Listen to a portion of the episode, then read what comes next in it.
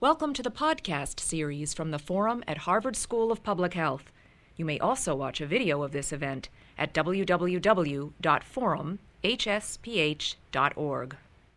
Welcome to the Forum at the Harvard School of Public Health, where we look through world affairs through the lens of health. And today our focus is girls and the link between education, health, and social and economic well being. Our partner is Vulcan Productions, and they're the producer of the film Girl Rising. They also are the founding partner of the campaign. It's uh, 10 times 10, the global action campaign based on the film. The film is about girls worldwide who struggle to get an education. Our journalism partner uh, is GlobalPost, the online news production. And uh, our panelists here are all going to discuss the problems based on the film. I'm Abigail Trafford. I'm your moderator. Uh, for many years, I was health editor at the Washington Post, and I have been a journalism fellow here at the Harvard School of Public Health. So let me introduce our panelists. We're going to make this a discussion, so it's going to be a bit of a free for all. And um, I've served as the cop, sort of, to say when things get out of hand. And so if I'm rude, please forgive me. And I hope we're going to have a lively discussion. But here are our uh, panelists Jacqueline Bhabha, Director of Research, FXB Center for Health and Human Rights at the Harvard School of Public Health, and Alicia Yamin, She's director of the Program of Health Rights of Women and Children, also at the Center for Health and Human Rights. Donna Barry. Donna Barry is advocacy, advocacy and policy director for Partners in Health. David Canning is professor of economics and international health at the Harvard School of Public Health. And from Los Angeles on our screen is Richard Robbins, a graduate of Harvard, and he's the director of Girl Rising and an Academy Award nominee. Now, the film has been released in theaters throughout the country, but it's going to be broadcast on CNN this Sunday at 9 p.m. Well, Richard, I'm going to start with you. Uh, certainly, girls have been in the news. And I want to ask you, what did you learn from making this film? I think the biggest um, the biggest surprise for me really was the girls themselves. Um, I think so often when we think about these big, overwhelming global problems, we imagine that the, the human beings at the center of it are somehow um, damaged, broken, hopeless, you know, characters worthy of our our pity, really. Uh, and and very often from the United States, I think that's the view we get of of people, people, girls in particular, in the developing world. So in some ways, the biggest surprise was going out there and meeting girls who were energetic and hardworking and enthusiastic and truly optimistic. Um, and you know, we began to talk about these girls not just as um, sort of you know people worthy of an education, but really as revolutionaries because their ambitions for what they want to do with their education go so far beyond um, just helping themselves or helping their families. They really seem to have a broad sense of their own uh, responsibility and capacity for creating much broader change in the world. Uh, and that was really a surprise to me. I think it's one of the reasons that girls' education is so effective, is because girls seem to have that natural inclination to create meaningful change, you know, in their communities. Oh, I like that idea of the girl swagger. Uh, let's uh, let's see a film clip from the uh, from the movie.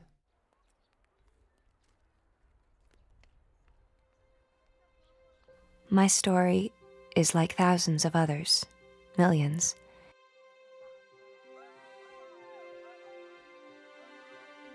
No one bothered to record the date of my birth. As a girl, I was considered unworthy of a record. I am told my mother burst into tears when she learned my sex, set me aside in the dirt. She already had one son, but wanted another, wanted the status of being a bearer of boys. My mother never learned to read or write. She's never opened a book, never written in a diary, can't even decipher the scribbles on a bag of rice.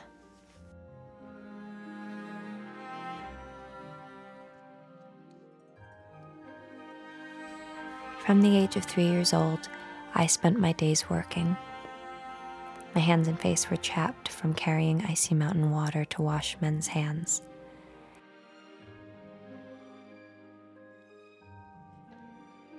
I woke before dawn, cleaned the house, washed the clothes, the dishes. I carried my siblings on my back until they were old enough to walk.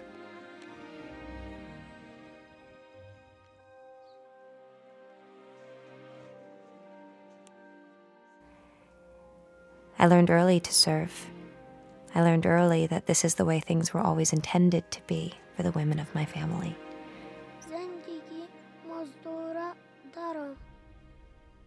A life of servitude. Bismillah ar-Rahman ar-Rahim. Bismillah ar-Rahman.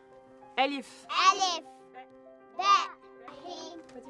My happiest times were the few short years of my education I learned to read and write on an old blackboard fixed to a crumbling stone wall. Girls in other parts of my country where the Taliban were in tight control weren't allowed to go to school at all. weren't allowed to step outside their homes, so I was always aware of my privilege.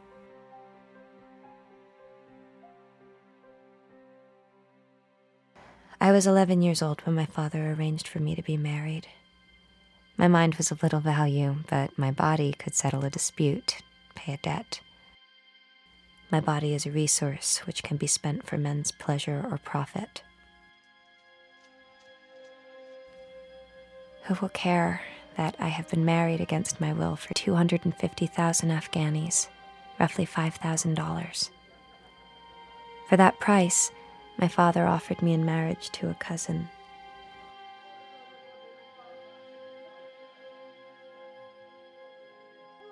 My empty eyed mother approved the match.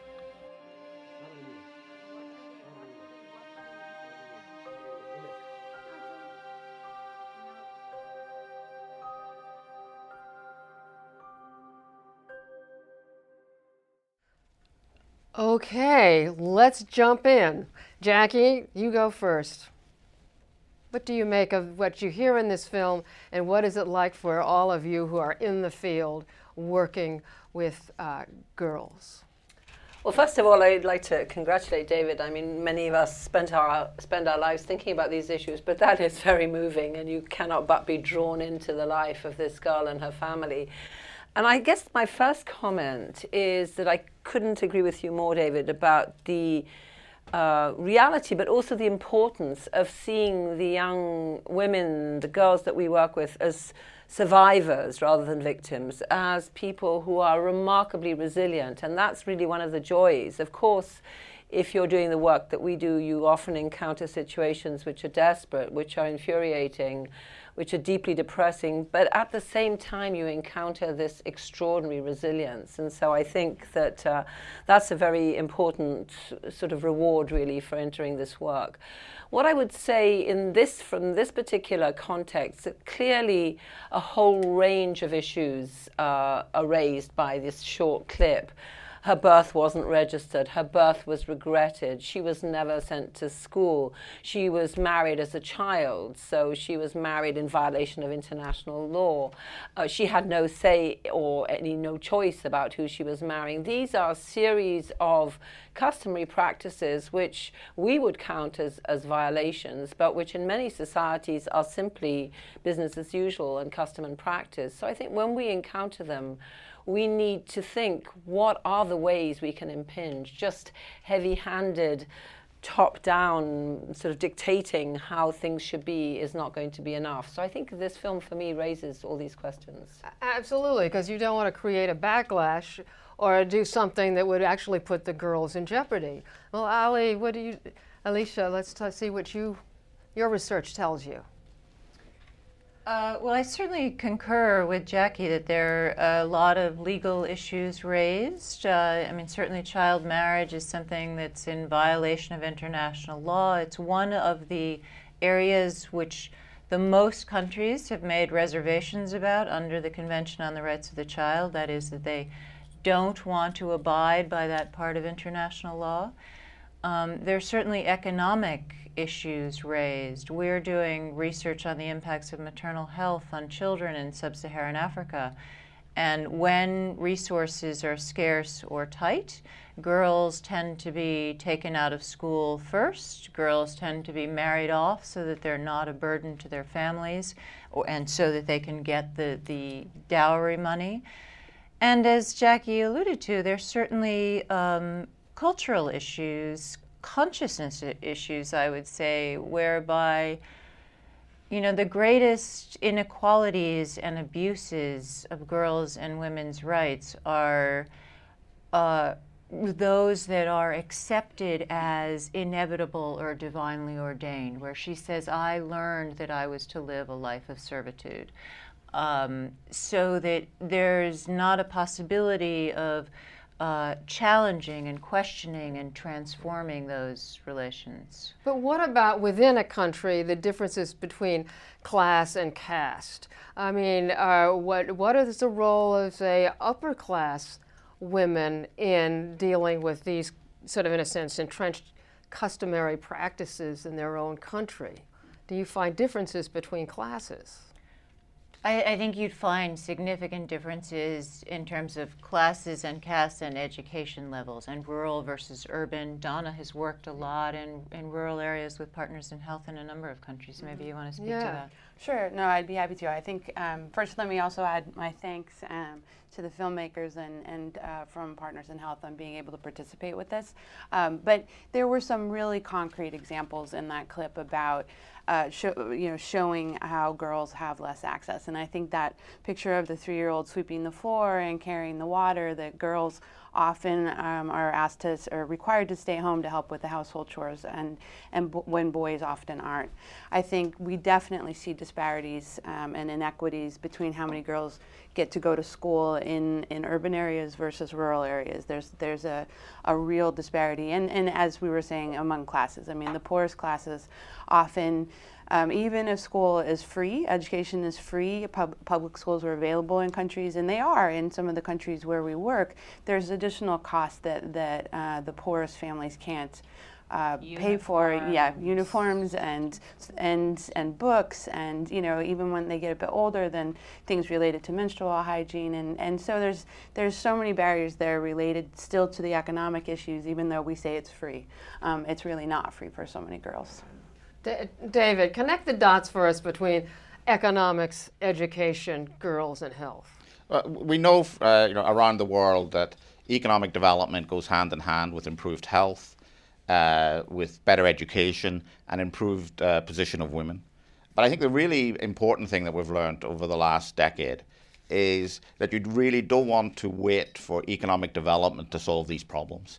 It's not that economic development is going to improve the role of women and uh, education and health. It's really improving the role of women, improving education, improving health that drives economic development. And we do have very, very cost effective and simple mechanisms that will improve those things. And so I think there's a I think there's in some people a view that we you know we really want to wait and economic development will solve these problems. And actually I think we've now learned that's completely the wrong view. That we really want to do these interventions that improve these girls' positions. And I think it's particularly the women, it's particularly the role of women in society. And that by improving these, uh, these, these girls' positions, uh, you get this enormous uh, social benefit, but you also get an economic benefit. Particularly when women start working outside the home, there's an enormous increase in labor supply. And that was a driving force in the East Asian miracle and can be in Africa and the rest of Asia. Yeah, yeah, interesting. And what about, um, you know, edu- you've been talking about how many of these countries do have primary education. Well, w- you know, what about quality issues? And then what about secondary education? Because you, you know, if you stop at age 12 or 13, what kind of, you know, don't you want to go further? Yeah, I, I one of the um, that's one of the most astounding things when you look at the numbers. It's easy to get lost in the statistics, and so you can have countries where, you know, they'll say 90% of girls have been enrolled in primary school, but first of all, less than 40% probably finish primary school, and then the number that are able to go on to secondary school is usually in the 10%, 15% range, and so, you know, we we there there has been a lot of progress made, I think, in getting girls into school over the over the last couple of decades when there's been a focus on it. But as you pointed out, the quality is often not there, and certainly very few girls are actually finishing primary and moving on to secondary, let alone college and things like that. Biggest obstacles, if you had to zero Well, in. On this particular issue, I would say that it's interesting this gap between the advances that we've made in primary education and then this dramatic fall off in secondary education. And just to put a little bit more detail there, we know that it's not equal across classes or areas. So rural populations have a much greater falling off in terms of their access to secondary education than urban, and girls, of course, greater than boys. So, what are the primary causes, and what can you know what can we think about here? I would say it's interesting that this fall off correlates with two things. It correlates with puberty. We can't do anything about puberty, but we can do something about the consequences of puberty.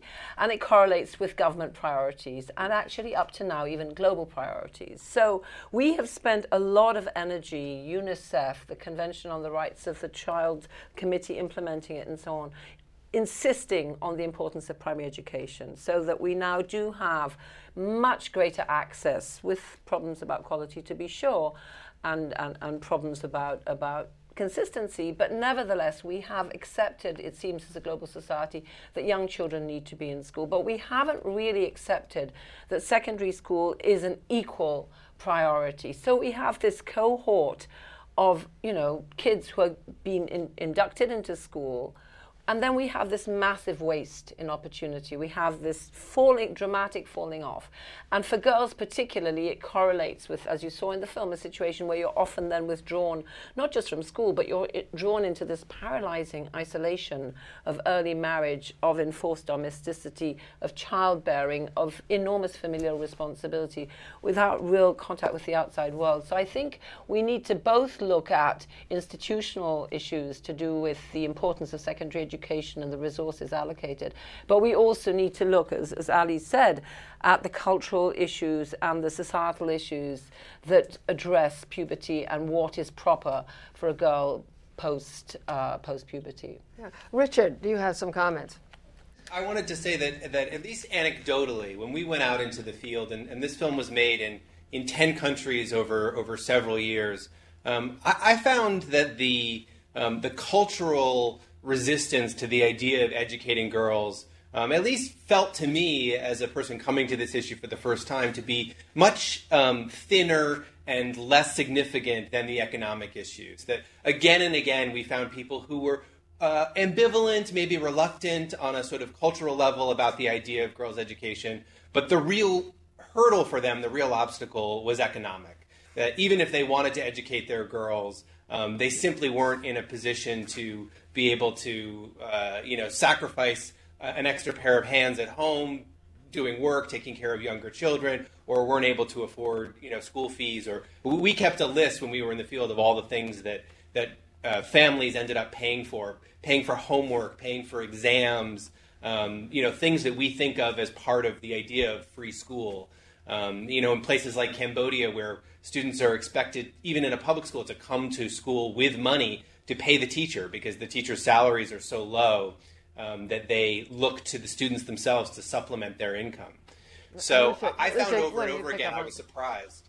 So, so I wasn't saying that there's just cultural resistance to sending girls to school. I think that there are issues about socially ascribed roles that girls play. And in fact, I think uh, educational systems can uh, help to transform those roles, but they can also reinforce them, frankly.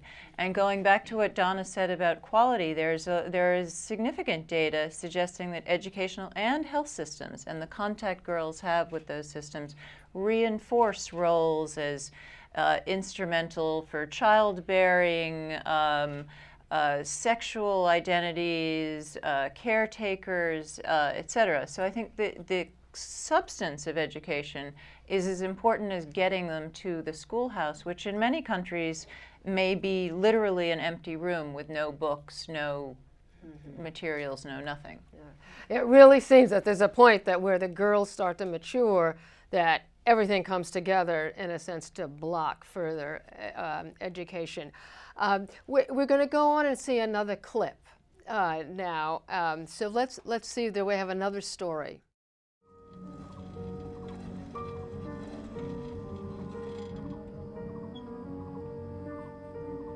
This was the house of my first master. My mother and father bonded me just so that I would have somewhere to live and enough food to eat. I was six years old.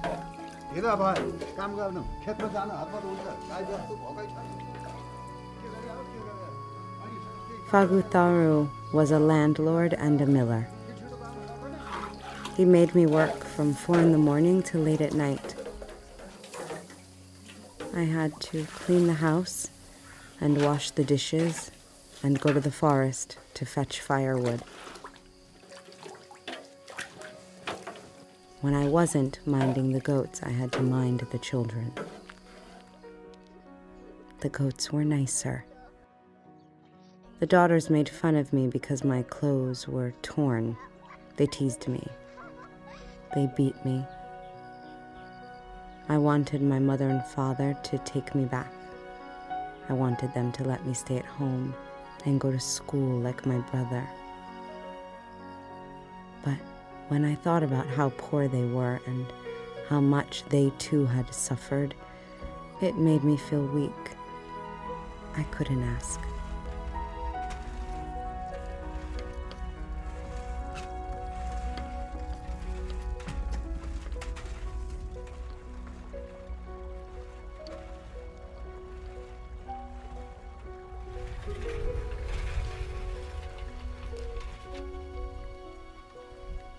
This was the house of my second master. Janakmala wore a uniform to work. He and the mistress of the house were very hard hearted. Unlucky girl, they used to call me. Hey, unlucky girl, do this, they'd shout. They made me sleep in the goat shed and wear rags and eat scraps from their dirty plates. I can't really talk about everything that happened to me here, but I will never forget. This is where I began to write songs. Only the songs got me through.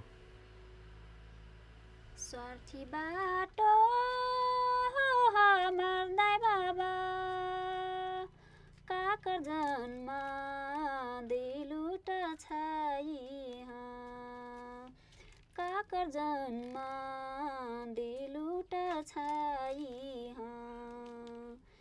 डाडु भैया स्कुलमा पढ्न मै दुखी छाई जिमदरवा घर जाइन मार खैन कसिन मरी जीवन।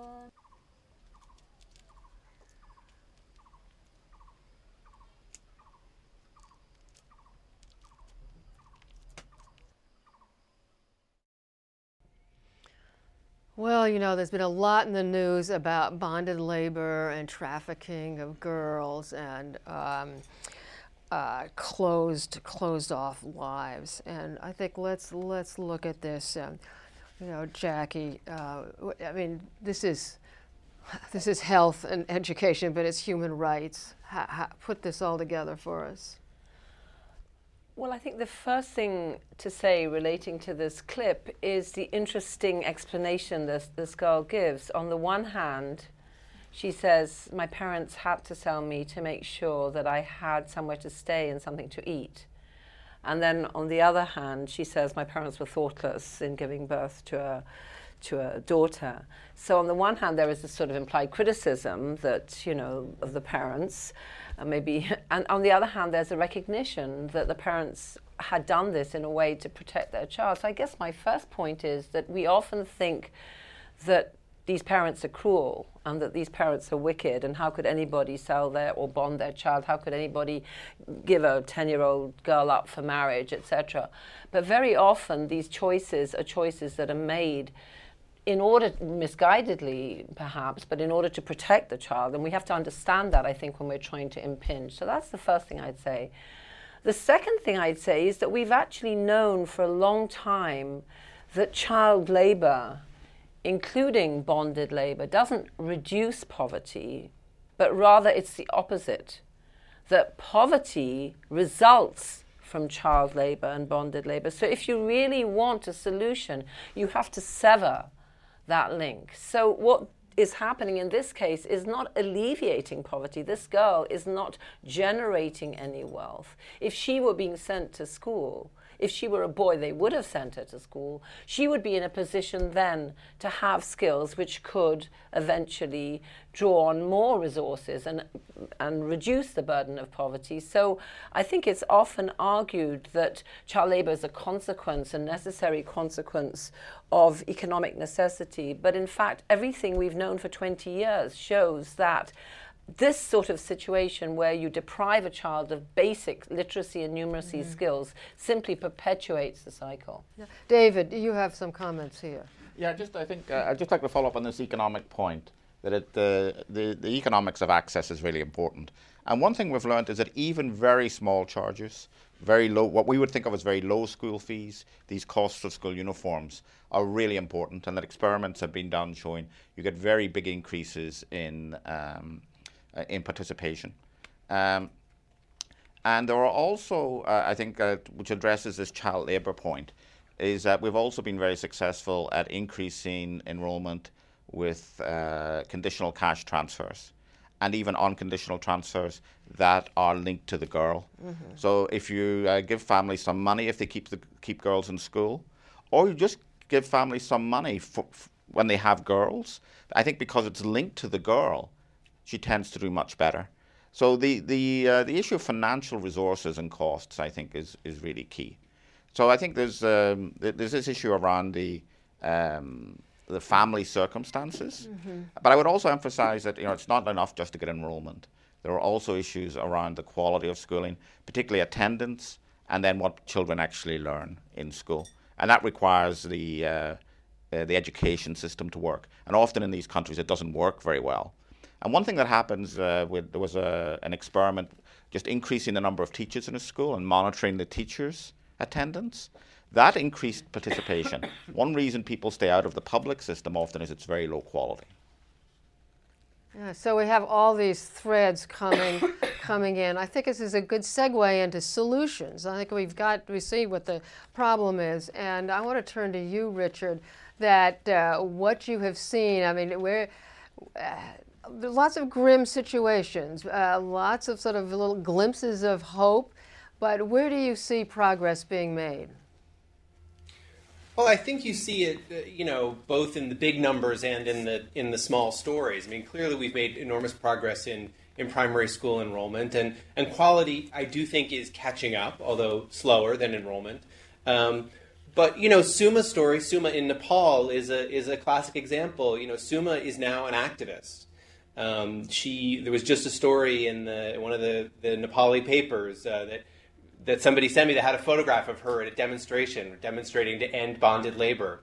Um, and uh, you know, it's one of the reasons that education is such a powerful point of leverage is because it's self-perpetuating. You know, um, one of the most important statistics to me is the degree to which um, educated women then educate their own children.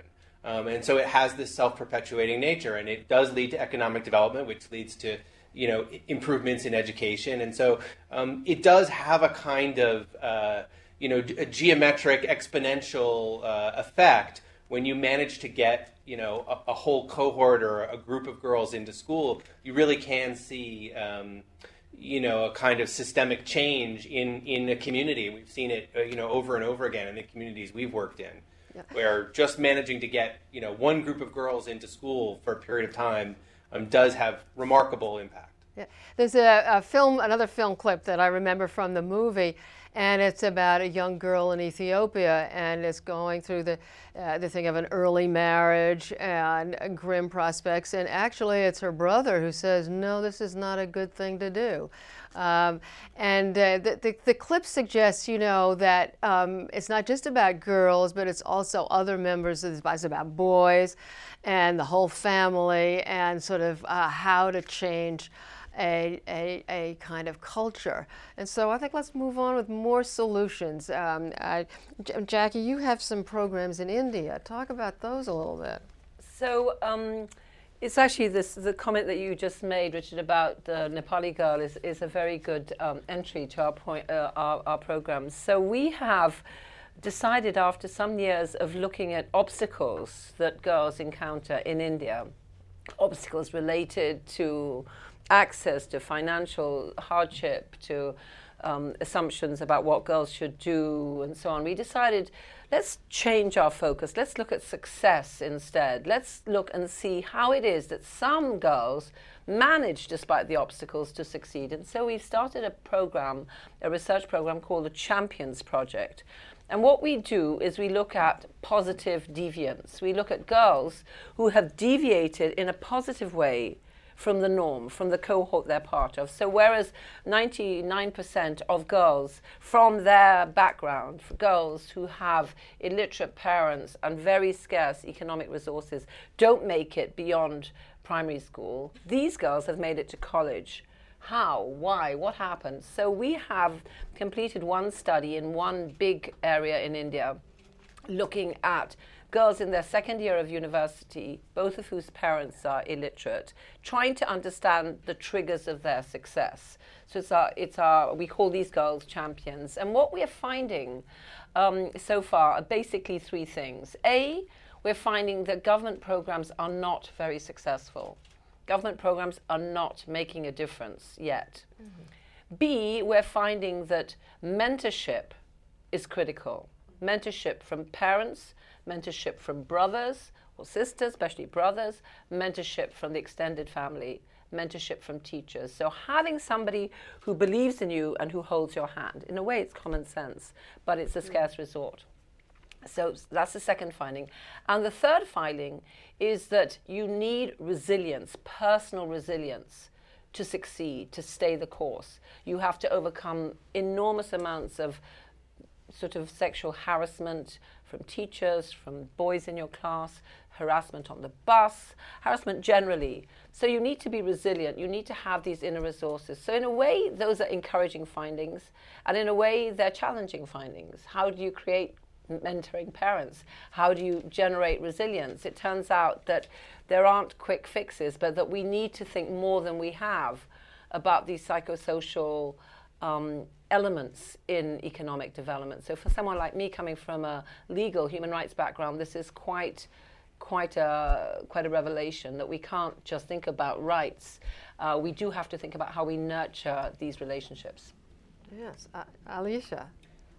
Um, so I have a slightly different view. Um, I think the, the movie, and I would encourage all of you to see the movie. They're really beautiful, beautiful stories, all of them from different countries around the world. Um, has a number of girls who are um, incredibly resilient. And in fact, some of them talk about imagining themselves as superheroes, or one was named after a superhero.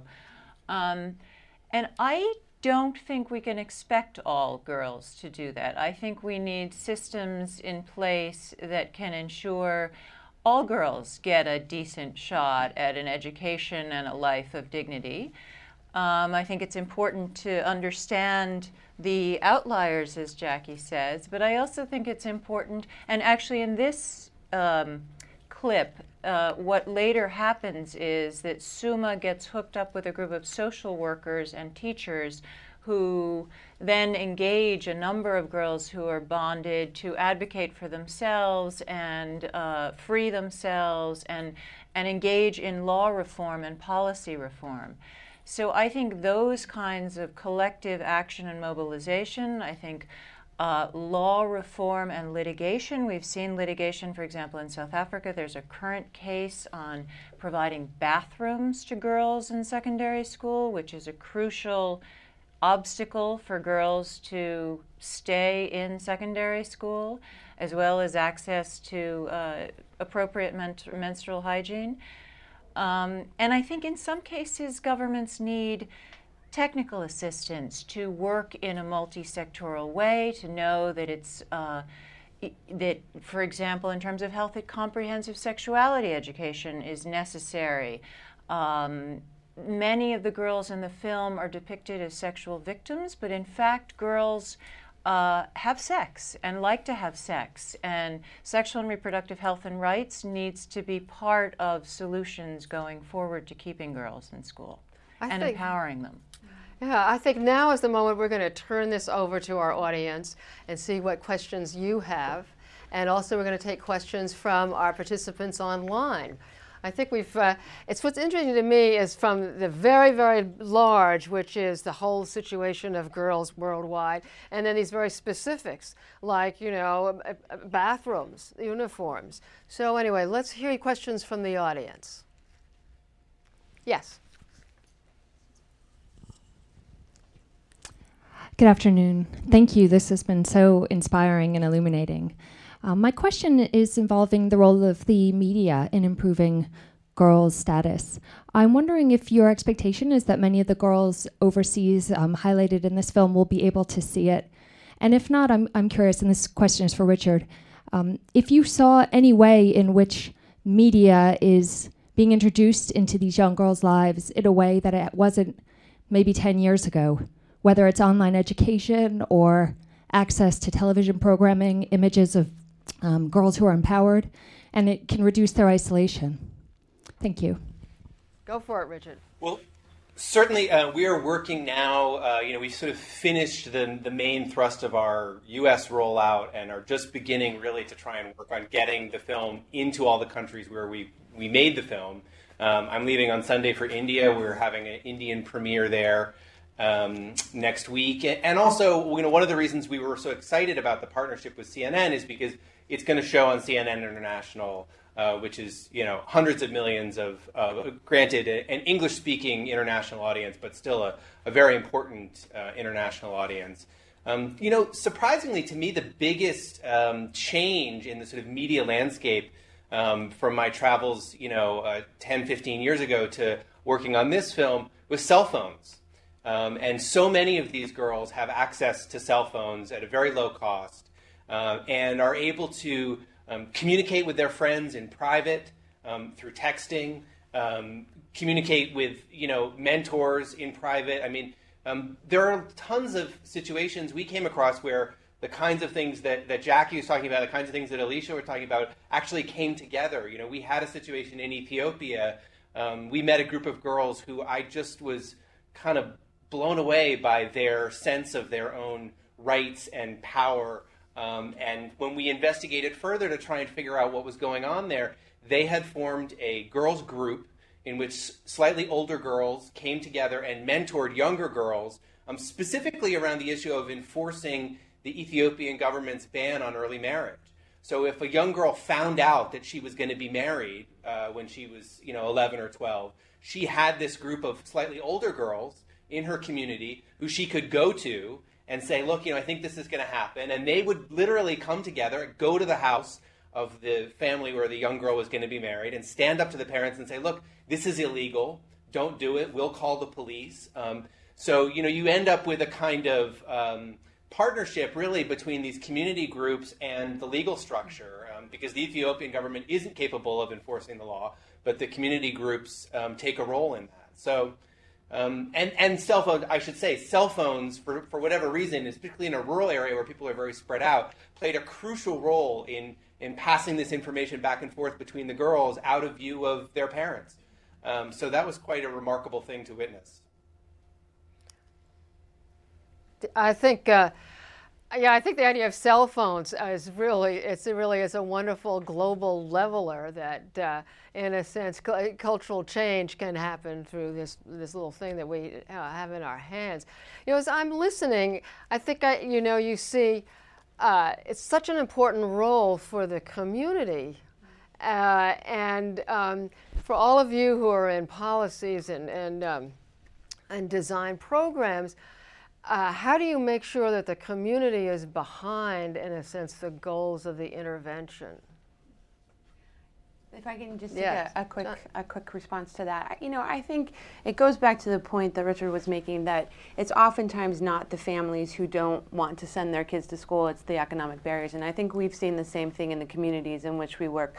Once the opportunities are made available, everyone is supportive of the kids getting you know access to this education and the benefits that they get with the education, whether it's a nutrition program that's being provided mm-hmm. through the schools or or healthcare programs. You know, so I think it's it's you know there's a role for the media obviously to play in, in um, you know talking about these issues and making sure that more people hear. I mean, that's one of the things that everyone you know that works in the field knows. I mean, radio shows are the ways to reach the vast majority of people, even more so definitely still than cell phones. And so you know the media still has a huge role to play in I think talking about the equality issues and the equity issues. Um, but it's really we've, you know you find almost no resistance once you know once the This is- opportunities yeah. are available to girls and to, right. to young children. That's Yeah. right. But I, but I, I would emphasise the, im- you know, the really important role of government. The government have to put the resources in. Yeah, And that, that means paying for the schools, Yep. removing school fees, Yeah. and doing things Yeah. like these free school lunches. I think free school Yeah. lunches are very important because for the poorest families, that's a way of feeding their children. Yeah. And that, that, that does a Yeah. big effect on enrollment. Yeah. But that needs real resources. Yeah. And it needs, that needs government commitment as well as communities. Yeah, Um, but other questions? I didn't mean to jump in and take over. Co- some more questions. We have some online questions. Hi, everyone. Yeah, we, we do have a lot of online questions. Um, this one's an economic question. Can you talk a bit more in economic terms about why the benefits of educating girls so outweigh the benefits of educating boys? I'm especially interested in the research that shows that educated mothers have a measurable impact on the health, productivity, and economic stability of their children and their entire families. David? Uh, uh, there's an enormous rate of return to education. Each year of education raises wages by about 10%. but why girls? And actually, but just giving that information Okay. increases enrollment. Why girls? And I think there is this issue that girls care more about their children than the fathers, the women do. So when you educate women, and when you educate women and they become, uh, you, you, you get a, a better match between educational level of the husband and wife, the woman's role in the family becomes much more important. And the more the woman is involved in decision making, the more resources flow to the children. And that's true of education and health resources. So I think the role of women within the family is really important. And there's this additional thing that when women are educated, they start working outside the home. And that, that, that, that can almost double your potential labor force. All these women are already working. We saw, I mean, they're working, but they're working in very low productivity. And usually they're working not for pay. So they're working, but it's not very efficient. And so getting those women into the labour market is part of the economic takeoff. But it is true within families, improving the role of women tends to mean that more resources flow to the children.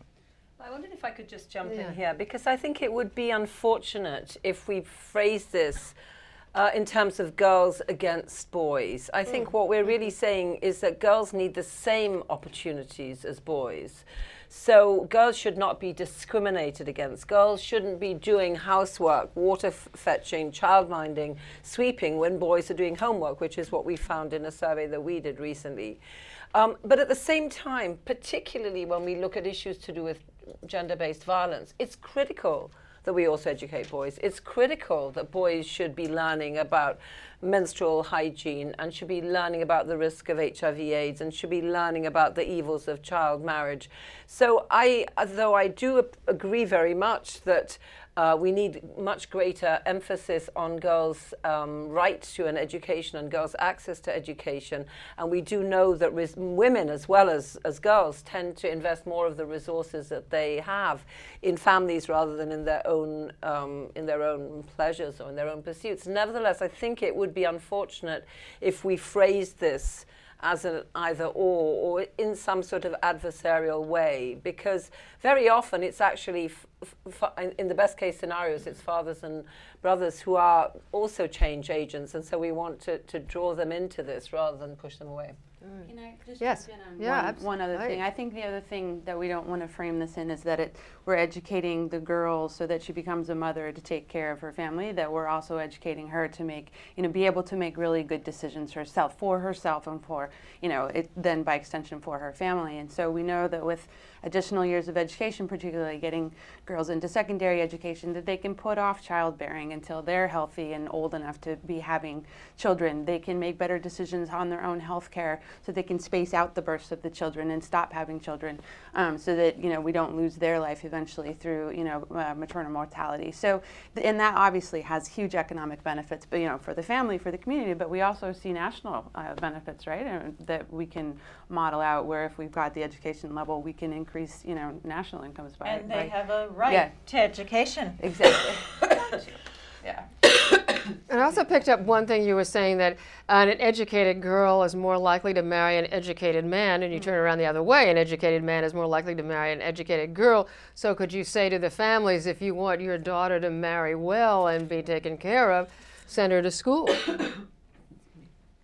I mean, this gets set. This this whole pro. It seems like what we're talking about. is everything. It's family dynamics. It's love and romance, and it's education, and it's government policy, and uniforms. Another question. I've got plenty here. Oh, good, There's an good, active go. Chat going on. Um, well, I'm going to shorten this one a little, but um, this is actually two questions, but it's related to the role of men as well. I'm interested to one hear more about the distinctions made between girls, women, and adolescents. How are experts such as yourselves defining these terms and understanding their implications? That's one question. And the other is, and efforts on critically understanding and encouraging the role of men, which we touched on as well. I think this viewer Maybe I can first just jump in very briefly on the definitional questions. So I don't think there's in international law any definition of a girl or of a woman. There is in international law a, a very widely accepted definition of a child, and therefore by elimination a non-child, which we take to be an adult. So, and that definition, which is provided by the Convention on the Rights of the Child, is any person who is under the age of 18 with more or less. So, so if you think take a person who's under 18, up to the age of 18, you're a child, and over that age, you are an adult. Now, you could be a girl at the age of 19, and you could, uh, um, you, you know, so, so girl is not, is not a term of art in international law. Adolescent is a term for which there are definitions, but there isn't a consensus definition. So, UNICEF, for example, the UN agency uh, responsible for children, defines adolescence as the period that goes up to 19. So, 10 to 19 in UNICEF speak are adolescents. The International Labour Organization, which is the primary organization that produces norms and uh, regulations about work, about who can and who can't work and what sorts of works are acceptable, defines youth as 15 to 25. So that's sort of in a way a different way of getting at it. But there is nowhere an actual definition that everybody agrees with uh, of the term adolescence at this point. And the follow-up question was really the, the role of men. Maybe we should just he- take that head on. I don't know, David, is the man on the panel, do you want to? then we'll go to you, Richard, and then we'll clean up. I mean, there is this issue about the. You know, I think, but in terms of education, in most countries, most developing poorer countries, the enrollment rates for girls are much lower than for boys. So I, I, I don't think anyone was really talking about bringing boys down. It's really about bringing girls up. But when you, but usually when you expand the whole education system, uh, it's boys first who get into school. So the, the initial effect of expansion and putting resources in is boys start to getting getting educated, and then you have to keep expanding, and then typically girls start coming in. I, but I think there are things that can be done to encourage girls in particular. Um, so I, I, I would uh, advocate that, and I think equality in education uh, is a goal. The the idea that we'd have permanent uh, disadvantage for girls, I think, is is not reasonable. So a few countries, uh, uh, uh, I did some work in Bangladesh in rural areas, and there actually the enrollment rates were actually quite similar. So in some countries there is equality, but in many countries girls' enrollment rates are much lower. And so I think that's that's part of the problem that we need, we that's why we're focusing on this. Yeah. Now, Richard, in your film and what you found, what, how, where the men fit in? Well, I would say a couple of things. Um, brothers and fathers just play an enormously important role in so many of the stories that we uh, discovered when you sort of dig a little deeper for where the, the resilience Yeah. comes from in these girls. Um, it often comes from a, a man in their family, sometimes a woman, but very often a man, um, who tells them that they have potential, that they're worth more than the culture at large is telling them they're worth. Um, and, it, and, and going back to the question of educating boys, we had a number of situations where it was what the boys learned in school about the value of education that led them to go back to their families and say, no, my sister deserves that too. My sister's going to have a different life than the one that our mother had. Um, and I've learned in school how, how you know, valuable education can be and what her future can be. And so they play an important role in, uh, in bringing that information that they've learned in school back into the household. Terrific. Often, you know, teaching their parents something that their parents didn't know. Great. Question here. And, and it, tell me, tell us who you are when you Can you just wait for the microphone? Thanks. Yeah. Um, hello, good afternoon. Thank you so much. My name is Shimana. I'm a physician and I'm in a doctoral epidemiology program here, interested in global health. Um, thank you to everyone on the panel. It's been great to hear what you have had to say. My question is really for Richard. Um, so you've made this film, and I'm just thank you so much for getting these voices heard. And um, primarily, what do you think do we have to do to make sure these voices are heard fully? And what would your advice be for us as researchers as to the unanswered questions? And what have been the most promising consequences that you've observed um, from making the film? Thanks. Well, the most exciting thing for me actually has been the reaction of young people in, our American audience. Um, that high school and college age girls and boys, but girls in particular, um, seem so energized by the the stories in the film and the also the idea that they actually can contribute to making meaningful change in the lives of these girls. And to me, one of the most exciting things about this issue is that we we pretty much know what the solutions look like. That we're facing a challenge of resources and implementation, but you know, everyone in this room knows what a good education is. Uh, we know what a good teacher looks like. We know what a good school looks like. Um, so you know, the the goal is very real and tangible to people in in the Western world. Um, and giving them something where they really do believe they can make a difference. I do think this is an issue that is really susceptible to our intervention as individuals, not just as uh, larger organizations. Um, so that's really been the most exciting. I mean, we've seen, you know, bake sales and the creation of sister schools, and um, we're now taking the steps to build a curriculum for high school and college students around the film, and um, that piece of the engagement has been incredibly encouraging. Another question right here. Hi, my name is Slava Rokicki. I'm a doctoral student. Um, I was wondering about um, economic opportunities for girls um, or for young women, um, especially in light of what happened in Bangladesh. And I was I was wondering, are we are we just moving girls from poor household conditions to poor working conditions, um, or life-threatening working conditions? Um, and is that just like a necessary evil that a country has to go through in terms of its economic development, or is that can we do something as a you know as a society to prevent those kind of catastrophes?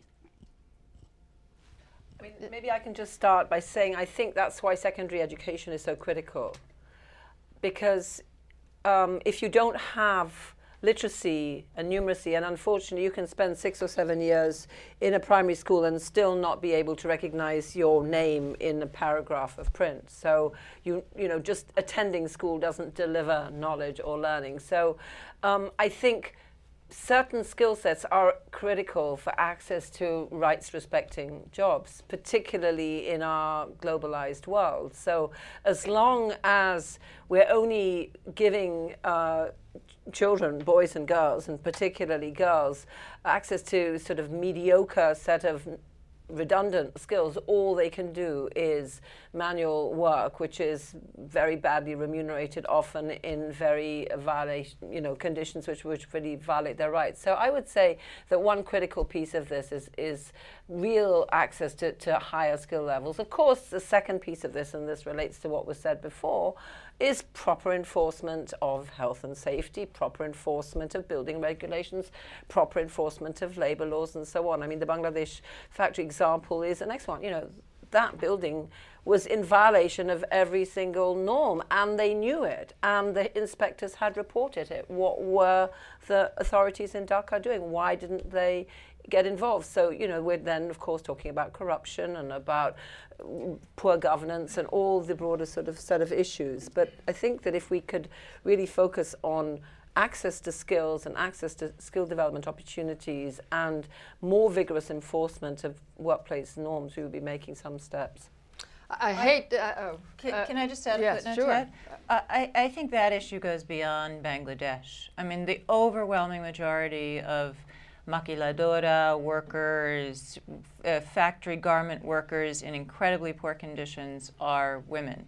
And it's our bottomless desire for consumption in the United States and elsewhere in the North, and uh, and lack of concern for the safety and health regulations of the people who are making cheap clothing for us and cheap toys for us that also fuels those kinds of conditions. So that's something where we in the United States can do something. I'm afraid I hate to break up these questions, uh, but we're running out of time, and I want to give everybody on the panel an opportunity to sort of wrap this up. I think I think we're talking about changing the world, and as I said, we go from the very little specifics to the larger uh, picture. But I think that's what's important. So I want to start with you, Richard. Final words for us. Galvanize you know, best advice that I got when I was starting this project actually came from from Paul Farmer and, and Jim Kim when he was still at Partners in Health. Uh, and this was many years ago when we were just in the research phase. And they said, you, you know, when you get out in the field, the most important thing you can do is listen to the girls.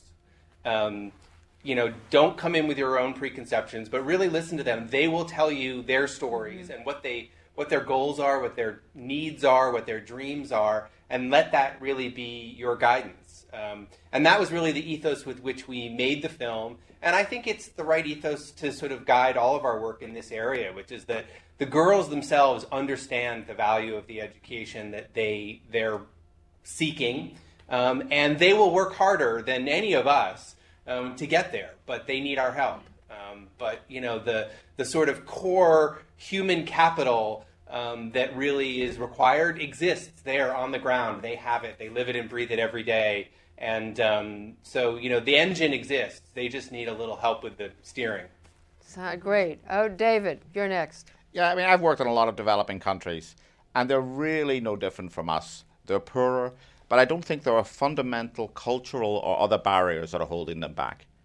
And I think the, the road to success here really is through, I think, investments in uh, early childhood health and in education. It's building the human capital. That's what's going to lead to long term success. Terrific. Donna. So I think a role that you know anybody who's watching or everyone in the audience can can play is to is to exactly help um, galvanize the resources, whether it's taking uh, an action to make sure that U.S. resources are you know continually channeled to good international causes, what, which is you know education for everyone. You know everyone's if you're a U.S. citizen has a congressman, they can they can write and and you know say you care about this issue. And there's lots of great organizations, including our own, that that are involved in these activities. And I think just really quickly, the other thing to be looking at though is where this money is going. And then and as David referred to, I mean the public system is something that we really need to help strengthen in these countries. We're doing it in the health sector, but we also need to be aware that that yes, giving donation to a small school, private school, is going to help the girls in that school. But I think we need to be looking at the bigger infrastructure issues and really trying to strengthen the public education systems in these countries. Great, Alicia. Um, well, I have to say, Richard, I watched this film with my two boys who are 12 and 14, and both of them were incredibly moved by it. Um, both of them thought, well, you know, we didn't know about this before, and a lot of people don't know, but once you know about it, you have to do something about it. And they felt the need to mobilize and share the film with their friends, and I think that that speaks to the power of the film. And my older son, my 14 year old son, said, You know, mom, I really think that that progress in the world, that countries should be judged on the way they treat their girls. And if we can get that across, I think we'll be making progress. Yeah, yes. Yeah. Jack. Well, I agree with all these comments. I, I would say that um, at one level, the problem is daunting, it's vast, it's multifaceted, and it requires the intervention of government, it requires the massive mobilization or change of direction of resources. But on another level, I do feel, as people have said, that all of us have a role to play because political resources, political will do depend on public opinion. Whether it's to do with the consumer goods we buy and whether it's, you know, asking when you buy something whether it was made in a sweatshop or commenting that this is, is sweatshop free as being a positive aspect so that this gets, gets fed back, or whether it's making contributions or whether it's writing, uh, whether it's in our classrooms. I, I think that each of us does have a role to play, and I think that just like we have managed to really make an impact on certain seemingly impossible challenges like HIV/AIDS, um, because there was sufficient political will, sufficient skills, sufficient resources, and because several very powerful constituencies really uh, were affected. So I think we can make an, is- uh, an issue of this, but we have to make the point that this is as much of an emergency. This is as much of a global priority, and we need to do that together, I think. Well, I thank you. I thank our panelists so much. This has been, and we're not, we, we don't have to stop. You can continue talking about these issues. You, wa- you go to forumhsph.org. F O R U M H S P H dot org, and you can continue the conversation. But for now, we have to stop. But again, I thank the panelists. I thank all of you for being here. And, and Richard, I thank you for this film. Everybody go see it. Uh, be sure to turn on CNN. That's this Sunday, 9 o'clock. And together we'll change the world. thank you all very much.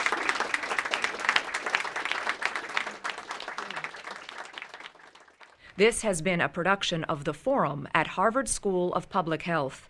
You can find the complete video of this event and post your comments at www.forumhsph.org.